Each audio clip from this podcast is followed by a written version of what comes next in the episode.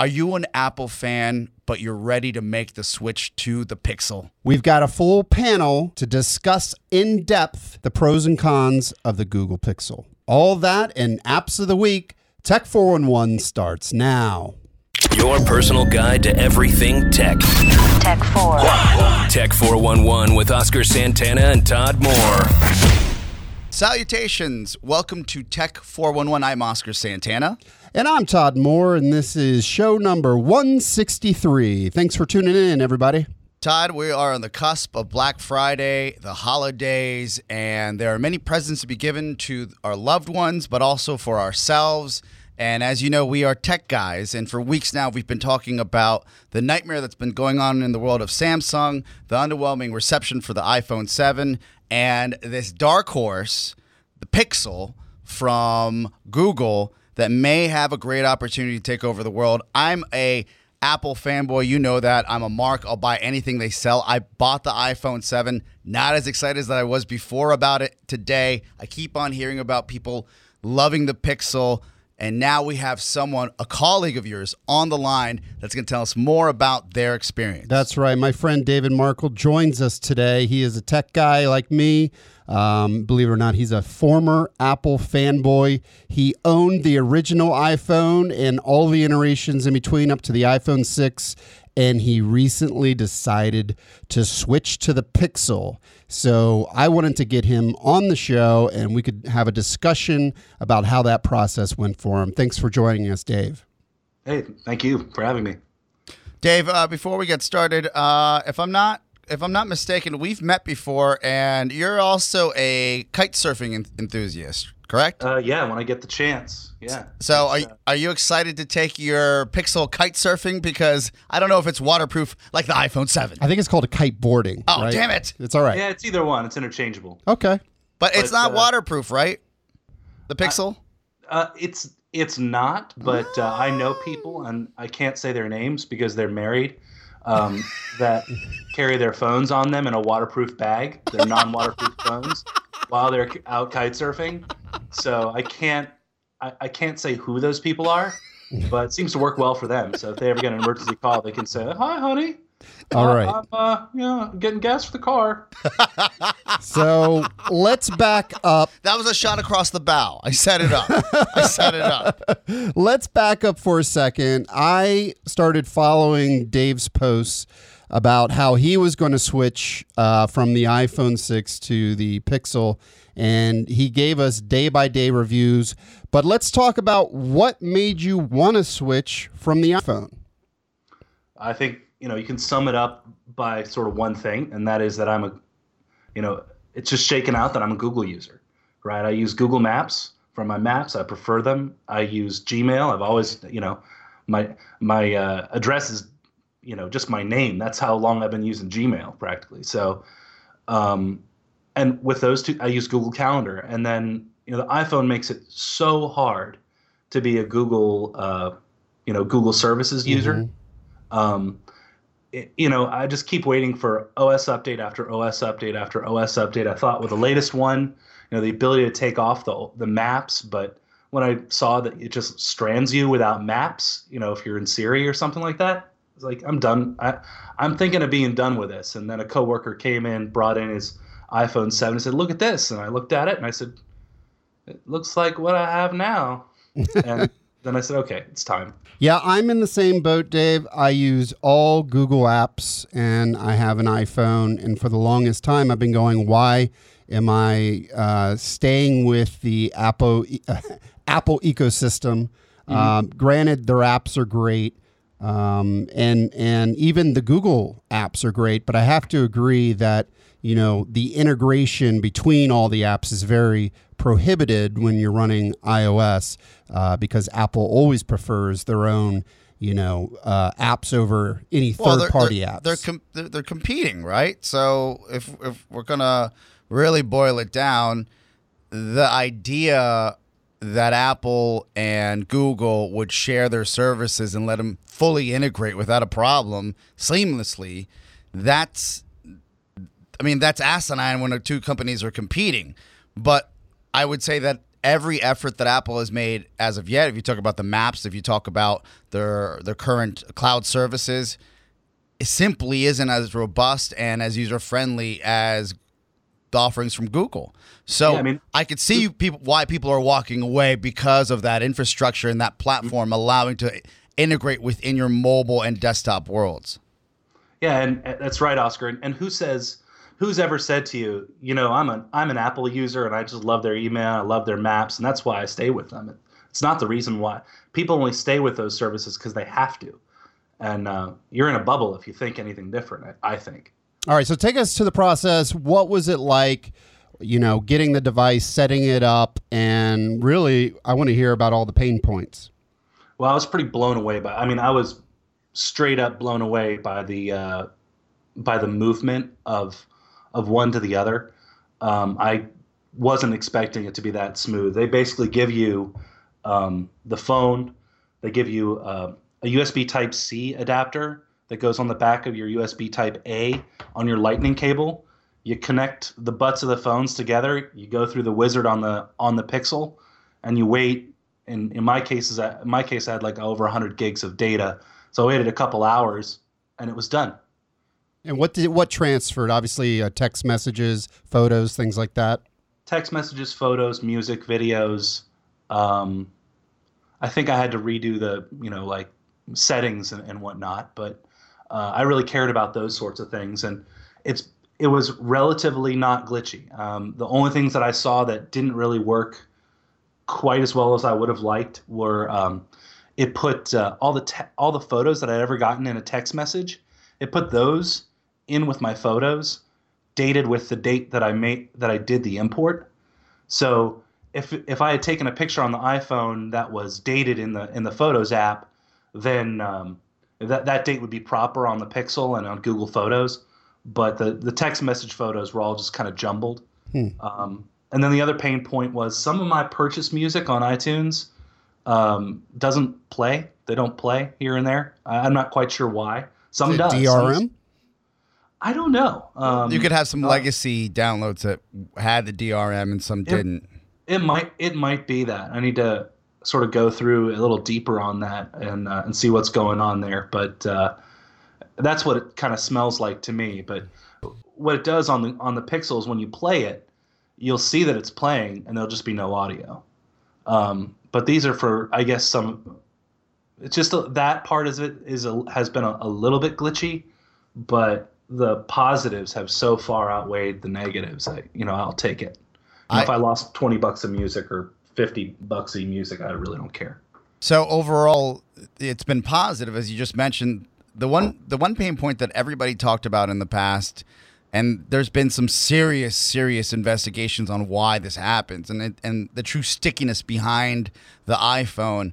And I experienced it firsthand when I tried to switch from the iPhone to, I think the Samsung Five S5 years ago was the messaging services. When I would message uh, colleagues, friends, family, they weren't receiving my messages, or I wasn't receiving their messages because we weren't on the iMessage platform anymore. And there was a default that would let you work through those issues, but it was so cumbersome. And at, at a certain point, I felt like I was losing business because people were not they weren't they weren't receiving responses from me because I wasn't receiving their texts. Yeah, well, they were they were really clear in the migration um, what to do with iMessage and how to log out of iMessage just the right way, so that it didn't happen. And I didn't have that problem. The only problem I had where people couldn't get our messages were I know this one uh, I know this one person. She's got uh, she has only iMessage, and she actually doesn't have a text message plan. So I mean, not much I can do there. Wow. So just oh. to be clear, if you if you don't and then you know what, I'll let you talk it through. What do you have to do to really m- minimize the risk of losing that messaging service between your contacts before you make the switch? Okay, first thing you got to do is you got to go into your iPhone settings, make sure you've turned off and logged out of iMessage, and maybe double check that in your iCloud settings as well, and make sure Find My iPhone is off. They somehow work together, I I think. Um, and then the second thing you need to do, at least this is what I found out, is MMS doesn't work well when I send big MMS messages through certain apps. So this was this was new to me that on the Android platform you can uh, let other map apps do your text messages for you. So Facebook Messenger can actually send text messages on, on your behalf and you only have one app. Sounds great, but when you try to send a photograph to someone who's on AT&T, Facebook Messenger doesn't know to downsample the image and it gets too big for AT&T and they just get some weird error message. Um, this and I'd heard of that happening on older versions of Android, but the stock Messenger app works just fine. So just leave your leave your Messenger, the Android Messenger. Don't try, you know, using other apps for SMS or MMS. Just use that and make sure iMessage is off, and and it'll be all right. So, uh, Google has confused me with their messaging strategy. They have that default, you know, messaging app, but they also have Hangouts and now Allo. So, where does all that fit in? I have no, I have no idea. Okay. There's something called Allo on here, and I'm, I'm like, And you're not using it. Yeah, what is that? I, I'm not, I'm not using that. That's like their new messaging app. And Good but they them. also had Hangouts. Yeah, I still use Yeah. Hangouts with my friends from school because that's the way we used, we used to communicate with each other. That's it.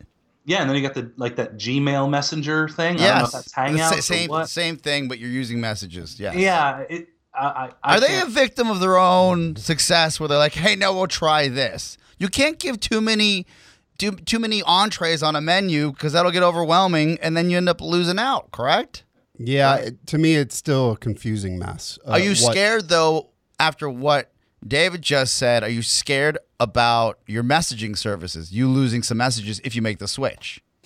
Well, I think that has always been my biggest fear, and I've done the switch like you in the past, and it it does suck to lose all your iMessages, and then if you had previous conversations with iMessage people, a lot of times it won't Oh, switch you won't over. find those. Um, so that is a pain point that you that to me is probably the biggest one because I did not have that problem. Okay. Uh, what about third party apps? Are are you were you, did you find all the apps you wanted when you made the switch?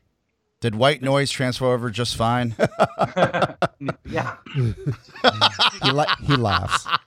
yeah it works great. Oh, what's your favorite sound, Dave? Um,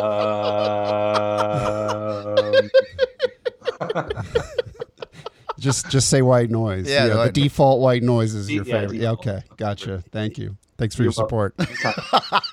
Moving on. Any other any other apps that you had problems with finding like an equal, you know, Android app for? I haven't. I keep it. I keep it kind of. Uh, you know, I keep kind of the big the big ones, um, and I don't really.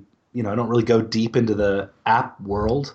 Um, the only th- thing from an app perspective that I noticed in the in this uh, Pixel is um, the touch sensor isn't as open to the other apps. So if I go into like my Fidelity account using the Fidelity app on the i on the iPhone, I can use Touch ID and get right into my uh, account. Can't do that on the Android for some reason. Not sure why. Probably because they had some problems early on. I think. or maybe uh, they haven't, but they haven't because iPhone, as far as usage, the, the development cycle for the Android side hasn't reached that level yet, right? Yeah, maybe. Possibly. Hmm. But the Touch ID is, I mean, Todd, do you have a better pers- perspective as you know you work in the space full time and you deal with like really hundreds of thousands of customers? Does the Touch ID does that mean the world to a lot of people? Oh yeah. I mean, everybody hates typing in a password. Yes. That's why you know apps like LastPass are so important.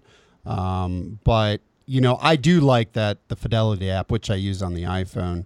Yeah, they have the Touch ID, and even LastPass added the Touch ID so that you don't even Starbucks does. Yeah, it, it's just it's super convenient, and and you know from everything I've read, it's it's very safe uh, way to do security. Also, you know where you are in a room and where you stand in life when the two gentlemen that are very successful are talking about investment accounts, and I'm talking about Starbucks.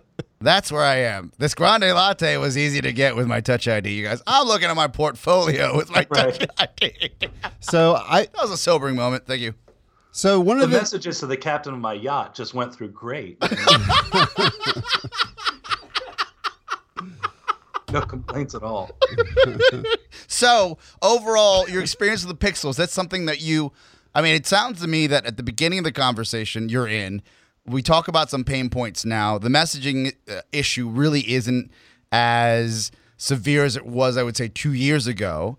Uh, is this a change that you think you'll make for life? Because you know, Yeah. a, a- a device life cycle could be a year, two years, depending on how you're using it. you know, let, I'll just sum this up. I feel like Android as it is now, I haven't used it before, but Android is as it is now integrates all the lessons learned over the past 10 or so years of using actual smartphones.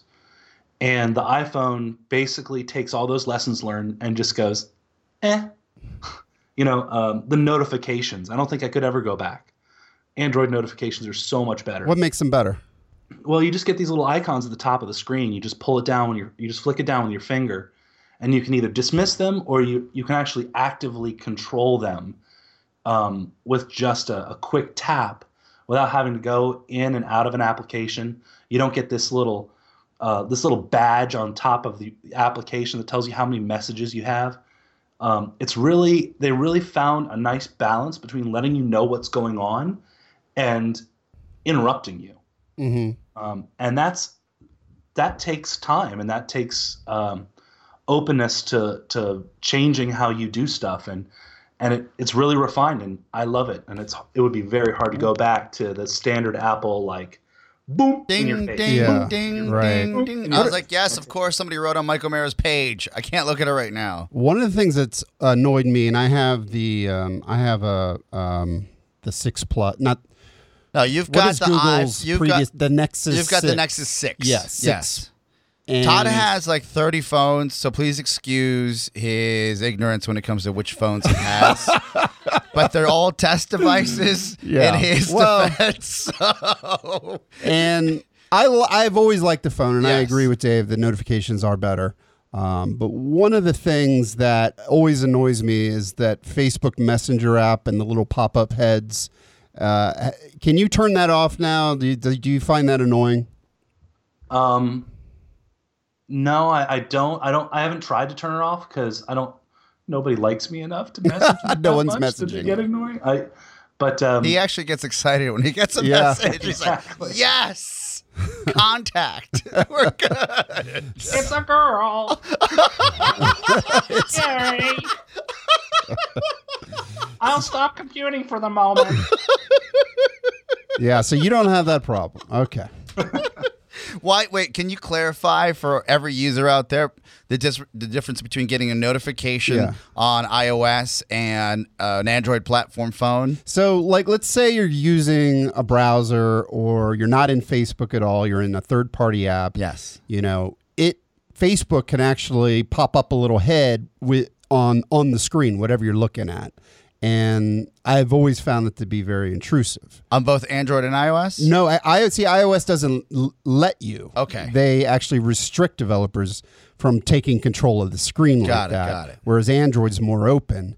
And so uh, you'll be just using any kind of app and all of a sudden someone's head pops up on your screen and you're just like you have to flick it off. Like it, it becomes annoying, kind of spammy like. And uh, for a long time, I know Facebook would only let you like disable it for an hour. Maybe they've uh, improved that. Yeah, because that's sound. Why would somebody want that? Uh, it, it gets annoying. It gets Interesting. annoying. We'll have to test that on uh, on your next platform here. Are you going for the Pixel now? It's- It seems like you're selling all of us. Well, I've you know I've been con- seriously considering Yes. it. We've talked about it a lot on the show. What size Um, do you have, by the way, David? I have the small one with uh, 128 gigs of memory. Okay. The, what, the Now- five inch. That's interesting. You got 128 because one of the selling points for me for the Pixel is the unlimited free storage for your photos. So, wh- wh- why did you actually go with uh, a bigger storage, 128? I just didn't want to run into any problems. Yeah, It's kind of as simple as that. I think if I, you know, if you don't have a, a lot of music that you care about, and uh, you know, I don't have a lot of music that I care about, but I seem to have a lot of music that's really hard to manage. Um, then uh, that doesn't matter, you know. But I just kind of wanted everything to be as seamless as possible. Just bring over everything and and uh, have that be done. Okay. Now, is there something like? Is there anything that would like bring you back to the iPhone? Um, at this point, there, well, there's a lot of things that would have kept me from leaving. Right. w- But bring me back is going to be tough. right. It's going to be real tough. Um, what would have kept me from leaving? Just be able to set my defaults. That's why I left. Right. You know, I, I just can't take it. what about know? the headphone jack? Um, well, I have a Bluetooth headphone jacket, and I've used it on my six, and I thought it was glitchy as all get out, and that was scary, but it wasn't the thing that that made me pull the trigger. Um, I probably would have used the adapter, but I just feel, you know, Apple didn't they didn't always disrespect their their customers. I mean, I thought Steve Jobs had a great respect for how his customers use their product, and I think that's gone now. Wow. I think they're focusing on their brand more than focusing on their products. Yeah. Can I have a quick follow up question? Because I know we're running out of time here. David, do you feel like your experience with the Pixel would, and you might have already, I don't know what you're using as a desktop or a laptop, really a laptop. Um, would you consider someone that's into the Pixel phone to also take that world onto their laptop and say you should get a Chromebook as well? Then you're really fully integrated at that point. I mean, not really. I mean, I'm a developer, so that's that's just something I don't even think about.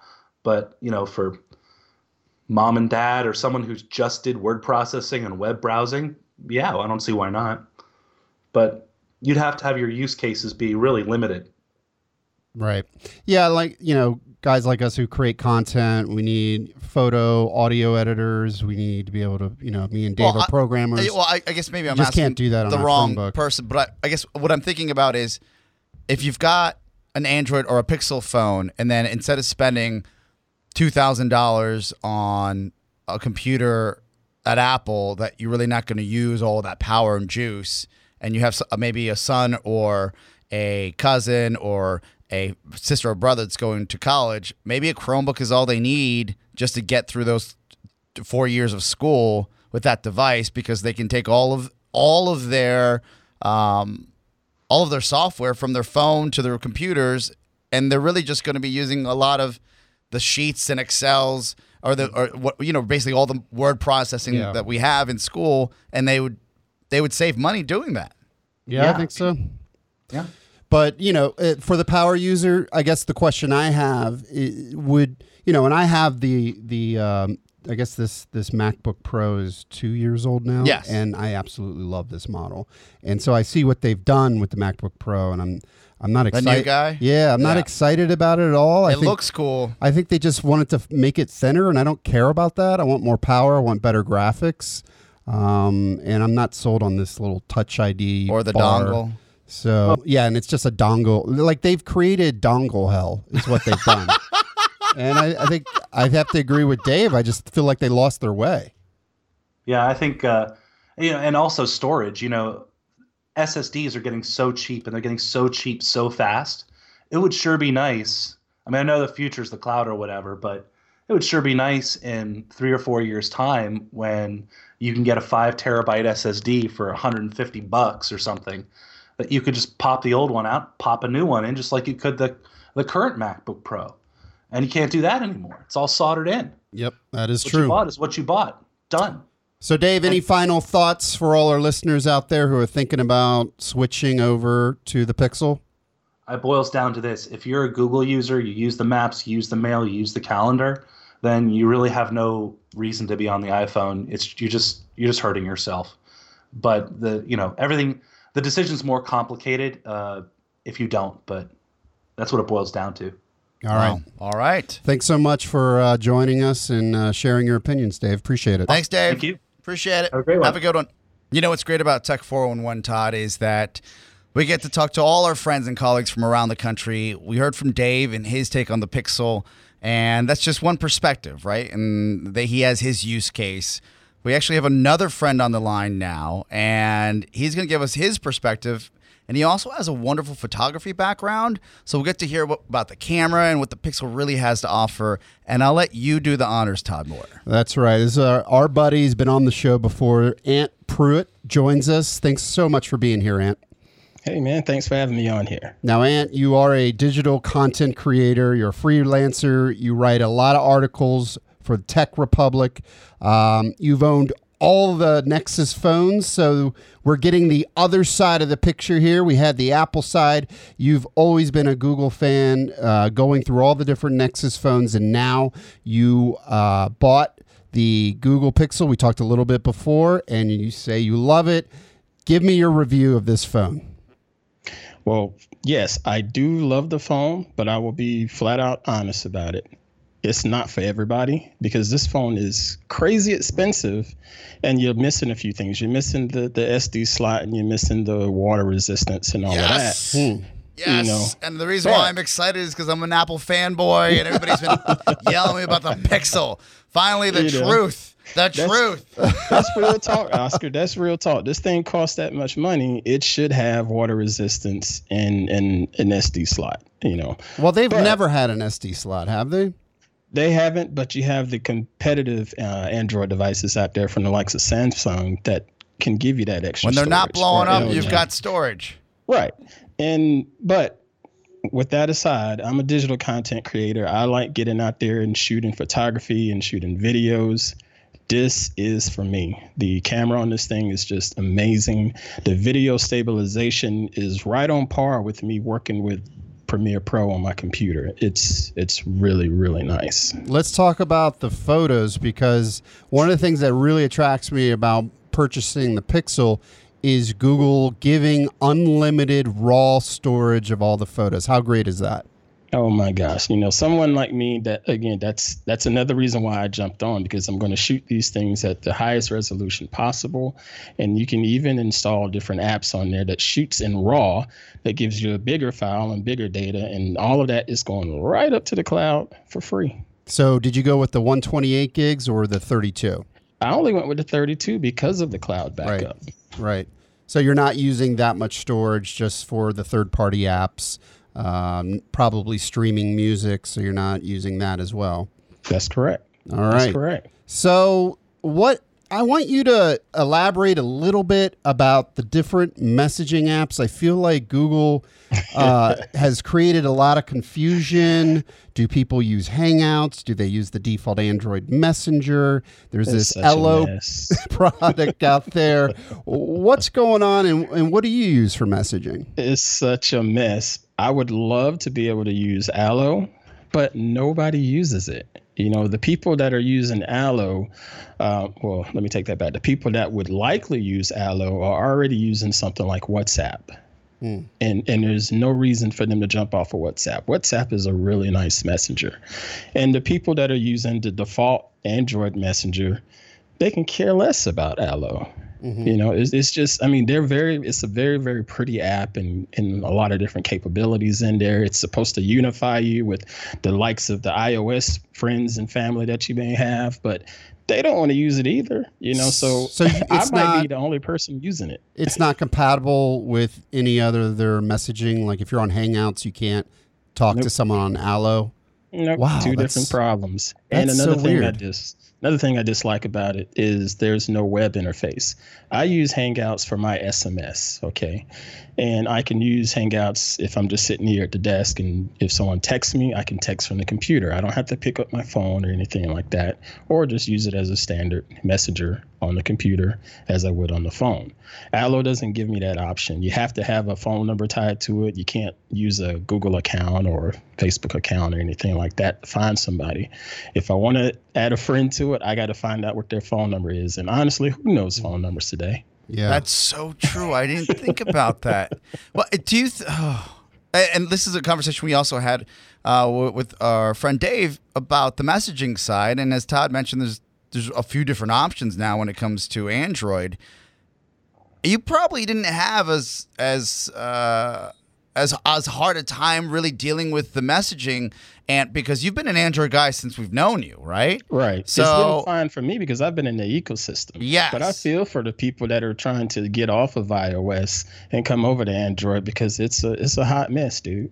Yeah, even with instructions that now Google has tried to give their users, say that you have to deactivate iMessage, you have to unregister, make sure that every one of your devices has been logged out, and then make the switch, something along those lines. I'm paraphrasing. Stand on your left foot, turn around. but that You know? that's what that's I mean that is I guess the kryptonite to every user's uh, switch if you're going from iOS to Android because we've as we've talked about on the same program you're scared of people not being able to get in touch with you, right? Right. And and that's one thing as an Android lover that I get about iOS. You don't have to jump through all of these crazy hoops. It just freaking works, you know? Let's Android talk about giving us that. let's talk about the Google Assistant. Um, is is this you know they had Google Now, um, and now they're calling it Google Assistant, and it seems like they've made some big improvements to to that technology. What are your thoughts there? What I didn't like about the whole Google Assistant was it was used as one of the big selling points for the Pixel phone. Right. Um, I thought that was useless because it's essentially Google Now, and your phones already have Google Now on it. And the only thing you're lacking with the Pixel version versus the other phones is it's a little more conversational on the Pixel, which is nice. Right. So you, you can ask follow up questions and almost like a conversation. Is Yep, that that really context. so? That's the big feature when it comes to the assistant. hmm That's about it. Other than that, it's doing everything that I'm used to it doing. You know, keeping up with my my flight plans and and calendar and things like that. And let me ask you this: if you Yeah, if ahead. if you could. If, if you if, if you could go back in time, let's say a month before you picked you picked up the Pixel, and you knew that the camera was going to be as amazing as it is now, but the drawbacks for you, as far as the water resistance and the SD slot, were going to be missing, would you still get the Pixel? Yes, I would still get the Pixel. Nice. Um, I, I I put on my review, shameless plug on antpruitt.com, that the whole Great review, by the way. thing- Everyone needs to check that out. Seriously, I read every word. I appreciate that. The the water resistance thing, um, not to to belittle anybody, but if it's raining outside, I'm going to be careful with my phone. If Yeah. I'm going if I'm going in to wash my hands in the bathroom somewhere, I'm going to be careful with my phone. I mean, that's just second nature. I, I Accidents I happen though. accidents happen, but most of the time you're paying for some type of total protection plan on your devices anyway. hmm You know, And, so and what I- I don't happens if if a screen breaks or you know there's not a Google store you can run to? How does that process There's no work? Google care, is there? Or There's just- no Google your Care. bank it's account. Just your, it's just your. It's part of your bank account and whatever insurance plan that you get on it. But there's also the tempered tempered glass screen protection that you can get for next to nothing. That on does Amazon. that does help. That does help. Yeah. I actually um, have a colleague at school that touts a, what you're talking about right now, the extra glass, like an extra film on on her phone, and I always used to make fun of her. And she says, no, every time I've dropped my phone because she has a family, she's carrying groceries, has the dog jumping on her, that anytime it had fallen, that she would get a ding on the tempered plastic, but not the glass. but not the glass. Not the glass. Pretty crazy. And there's some some instances like the the people that I got this from. They send you multiple multiple uh, uh, films to put on here. So if this one gets destroyed, I just go to my drawer and put a new one on. That's pretty But good. my my glass my glass is fine though. yeah, glass is fine. Interesting. All right, I really want to get your opinion on Daydream. Uh, just being Daydream compatible means the sensors on this device are going to be top notch. Uh, What you- does that mean for the layperson like me? Tell us about Daydream. All right. Well, Daydream is a quote unquote VR experience um, used on the Pixel device. I can't really call it virtual reality. I call it a virtual environment. Uh, this thing is really, really nice. It comes with a little tiny remote control to allow you to navigate through all of the different scenes that you're going to see with the, the few apps that are out there now. It's not on par with the likes of a Vive or anything like that Sure. because it's there's it's it's immersive, but not as immersive as those because you don't get to walk around. These are more so you're standing in a room or sitting in a chair and you can swivel around. If you want to move, you know, back and forth on the Z space or whatever, you use this a remote and it'll move you through the through the different Do you see the remote in the experience? Uh, only on the only on the menu screens. So once, but once you're inside of an app, you don't see it. It's So- really, really nice far as just bringing the environment around you. There's one app on there that that uh, it takes you up through New York City, through Manhattan in a helicopter. And if you have nice headphones and watching that on your screen, it, it really gives you the look and feel of being in a helicopter. And Daydream aside, how many years do you think it's going to take for developers, but also consumers to understand what the power of VR really is? Todd's been kind enough to uh, take the plunge with the Vive, and we've been over his house, and I've almost broken uh, plate glass windows and his computers multiple times. But I've only know a handful of people that have experienced that high level VR. Daydream is another option to expose your general customer to what's possible. But how many years away do you think it's that it's really going to be a common? Oh, I know what VR can do and what the possibilities are for this type of technology. I think coming into 2017, you're going to start to see a little bit more based off of how Google did it with this daydream experience. They're bringing it to the consumer and the, the layman. And you notice this thing got got into people's hands right before the holidays, you know. So I already see myself taking this around to my family and sharing it with the with my non-tech non-geeky people and letting them just play around with it and it, and the fact that it has the remote with it unlike the Samsung pieces you know it, it makes it a little more intuitive for people because people are used to just wanding things around you know what i'm saying Yeah. but I think within, within 2017, you're going to see a little bit more, especially with CES around the corner. And that's just going to further get people interested and, and make you want to look at the Vive and look at the Oculus. And those prices are probably going to come down anyway. Just one more one more quick question. I feel like I'm monopolizing this conversation. I'm sorry, Todd. I know Ant is your friend and not mine. so I, I, I, was, I, I know where I stand in this pecking order, but I, I'm also curious from a photographer standpoint the way that people are filming these um, experiences, these immersive experiences, like being in a in in a helicopter flying over New York City. Do you see yourself taking the plunge into one of these 360 cameras to create content? I do. That is actually on my list of uh, 2017 plans. Uh, the thing is, not all 360 cams are created equal. I have found that by using the Daydream VR because certain YouTube channels are out there shot in 360, but not everybody's using the same camera. And you can tell just from looking at the resolution and looking at the stitching on a lot of the different um, videos out there. Because they can range into the thousands, the, the tens of thousands of dollars. The last one I saw on one of my tech blogs that I regularly visit was fifty thousand dollars, and I said, "Why would you spend fifty thousand dollars on a camera?" and then I read the review, and it talked about the seamless stitching. Mm-hmm. So the- Seamless stitching and just the the image quality. You know, you take the likes of someone like um off the top of my head, let's say Disney. Okay. Okay. And they want to give the people that can't fork out hundred dollars a ticket to go down to Epcot Center and just let them get a taste of it. They're probably going to invest in a really, really high end camera to entice these people to come down a little more, you know. Oh wow, I never even thought about that so what what size screen did you end up going with? for your Pixel. For the Pixel, this is the five the uh, five and a half, the XL. And were, did you do any kind of comparison between the two, specifically with like the VR? That's what I'm kind of wondering is what if you really want to do VR, should you be going question. for the bigger Yeah. screen? Yeah, yeah, that makes sense. It will not matter, uh, to be honest with you, because these little lenses on here uh, is is what it's all about. If, if these things are For the filthy or goggles. scratched, hmm that's what it's all about. Because this your your native screen is going to shrink down to you know to the little uh, I don't even know what it's called Viewpoints. Viewpoints Yes. and fit inside of the lens. So even if I had a smaller phone, this it should work just fine. What if you have small hands? you don't want to Settle down, Trump. ouch! Ouch! All right.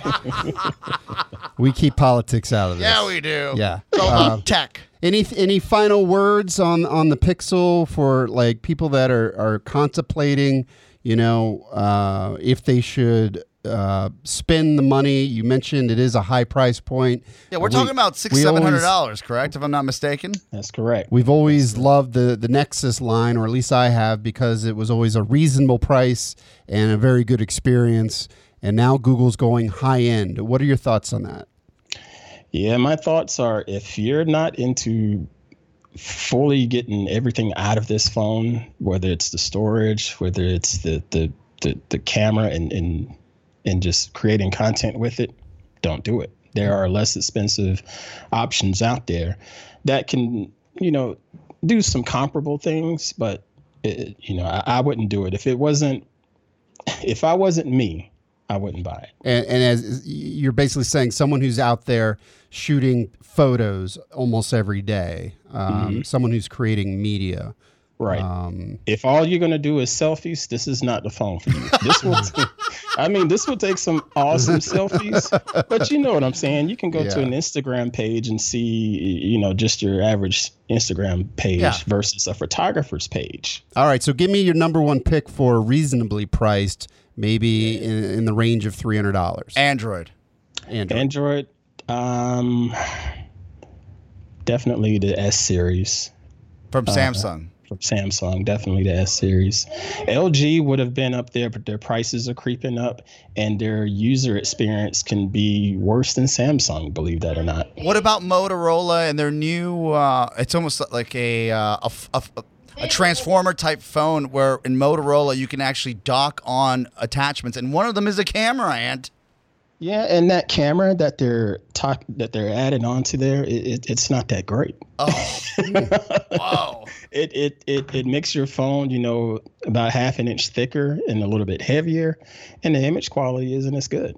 It's not. good to know. It gives you that optical zoom and whatnot, but you can find you can have optical zoom on a good camera versus a crappy camera. You know, I, I'm not doing that.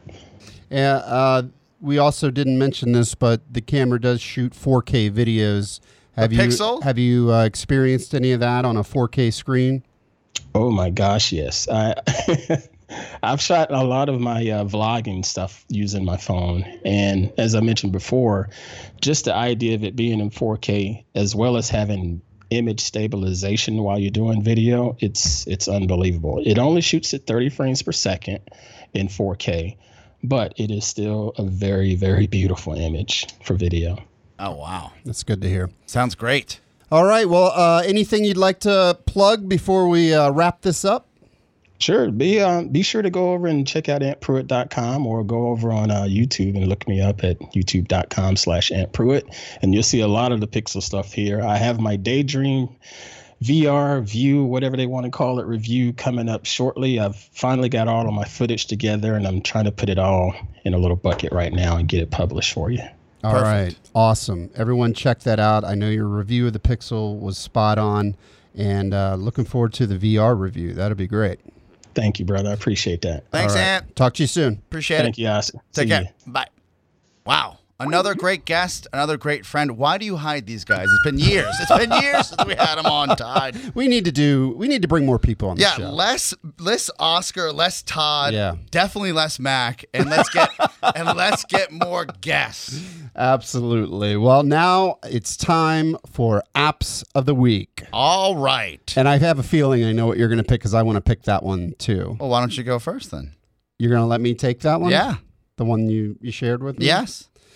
All right. So the name of this app that Oscar actually recommended to me over the weekend uh, is called Lightbot Hour. And it is a fun little game that takes about an hour to play and it teaches the concepts of programming.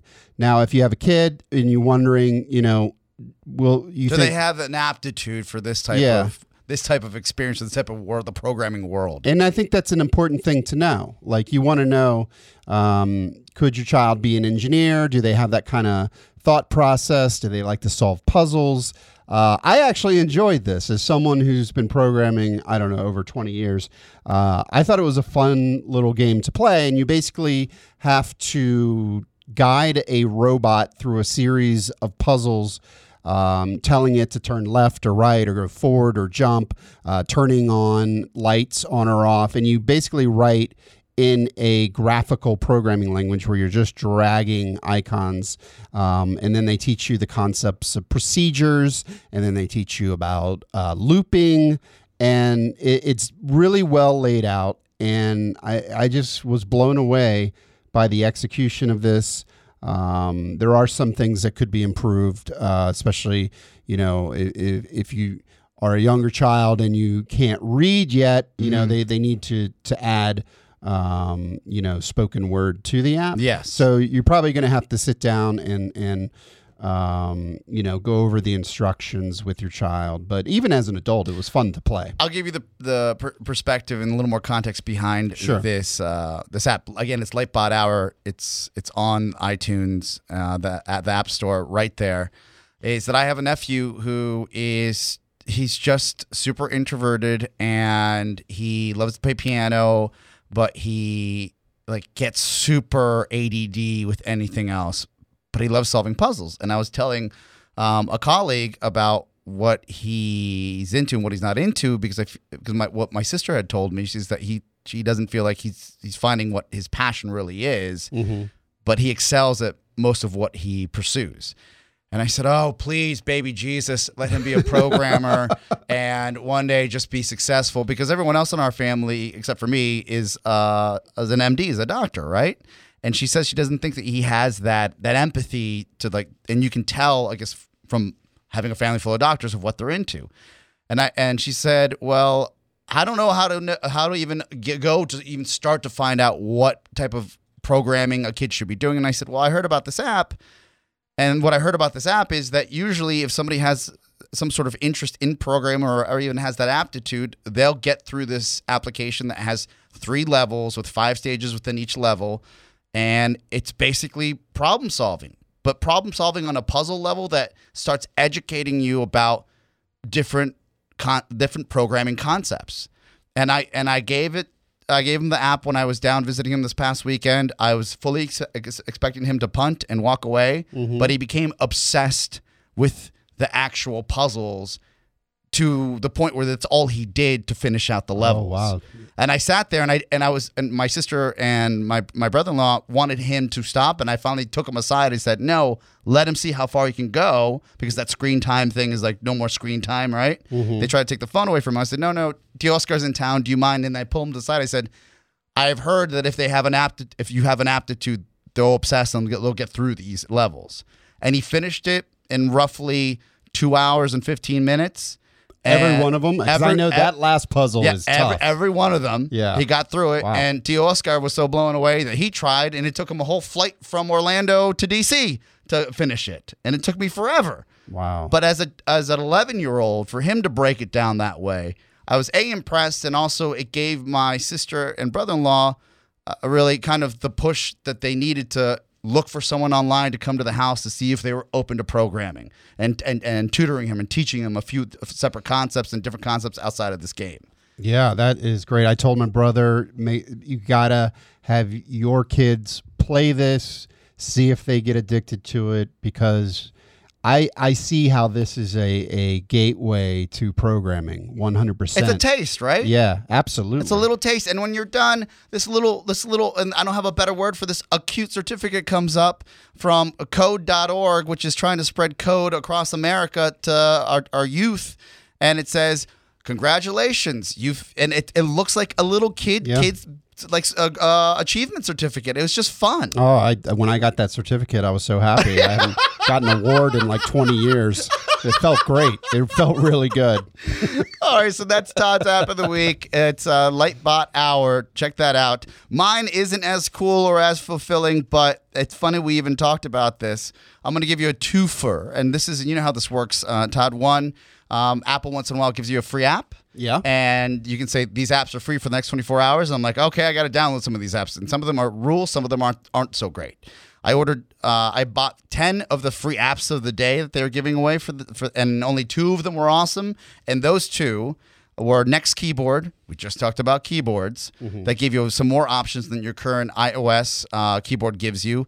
Out outside of just um, giving you the option for you know your gifts and your overall um, the icons and emoticons, you can actually uh, sign documents with the keyboard, which is fun.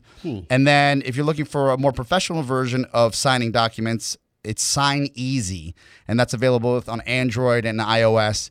And the reason why I had to sign a few documents is because ideally the cut and paste on a laptop isn't the most convenient if you don't have that option when you're in the car. So I had to find an app that could just sign a document, and now I can just do that. Okay. So those are the two. Not as cool as Lightbot Hour, but a lot of fun. In all fairness, you introduced me to that app. Yeah. And what a great pick. and uh, Mac. Uh, my app of the week is called Flying Ruler.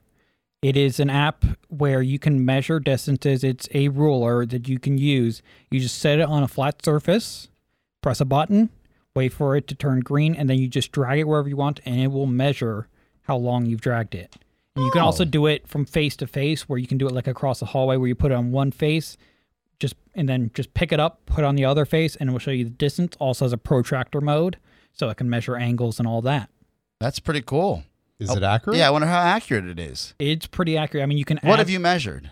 I recently measured a painting uh, frame for my parents. They wanted to uh, replace something, so I just measured around the corners and got it pretty accurate. What's it Measurement. using to do the measurement? Uh, it's using the uh, accelerometer. Okay. Yeah, because it'll probably pinpoint and then you move it over. But you have to probably go in a straight direction, cor- right? Uh, like the directions that have to you have to walk on what across mode. the room. depends on what mode you have it. Wow, I can't believe you can do that. I was Yeah. excited when you could actually have a level on the phone when it first came out, Yeah, but now it can measure. What are you doing next Sunday? Come over. I got some rooms you're gonna measure out. it's a free Yeah. app to download. Perfect. All right. Pretty cool. So that what a great show. A lot of fun. Yeah. Anything to plug? Uh, sure. Uh, we just did a major update to White Noise Baby. If you are uh, a parent and you're not, maybe you're not getting enough sleep or your child's not getting enough sleep, you got to check out White Noise Baby. We just did a whole new refresh of the entire interface. And, And the uh, moms are happy. I know when you do that, they get a little upset. Well, they're happy now. they they they were a little upset, um, and we quickly updated it again and, Nice. and fixed all the issues. Very cool. White noise baby. Uh, the only thing I Oh, have and it's Yes. free for iOS. Sorry. So Okay, perfect. Please download that. Uh, just Twitter at Oscar Radio. I think I'm at 13K. Let's make it 15K in uh, 2017. I'd like to continue rolling it out, more content every day as I'm out of business school and now I'm back amongst the living. All right, very good. That's it for our show. Thanks again to Dave and Ant for joining us, and we'll see you next time. Ciao, ciao. This is the sound. This is Tech 411. The preceding program was brought to you by More Broadcasting. For more information, visit us at morebroadcasting.com.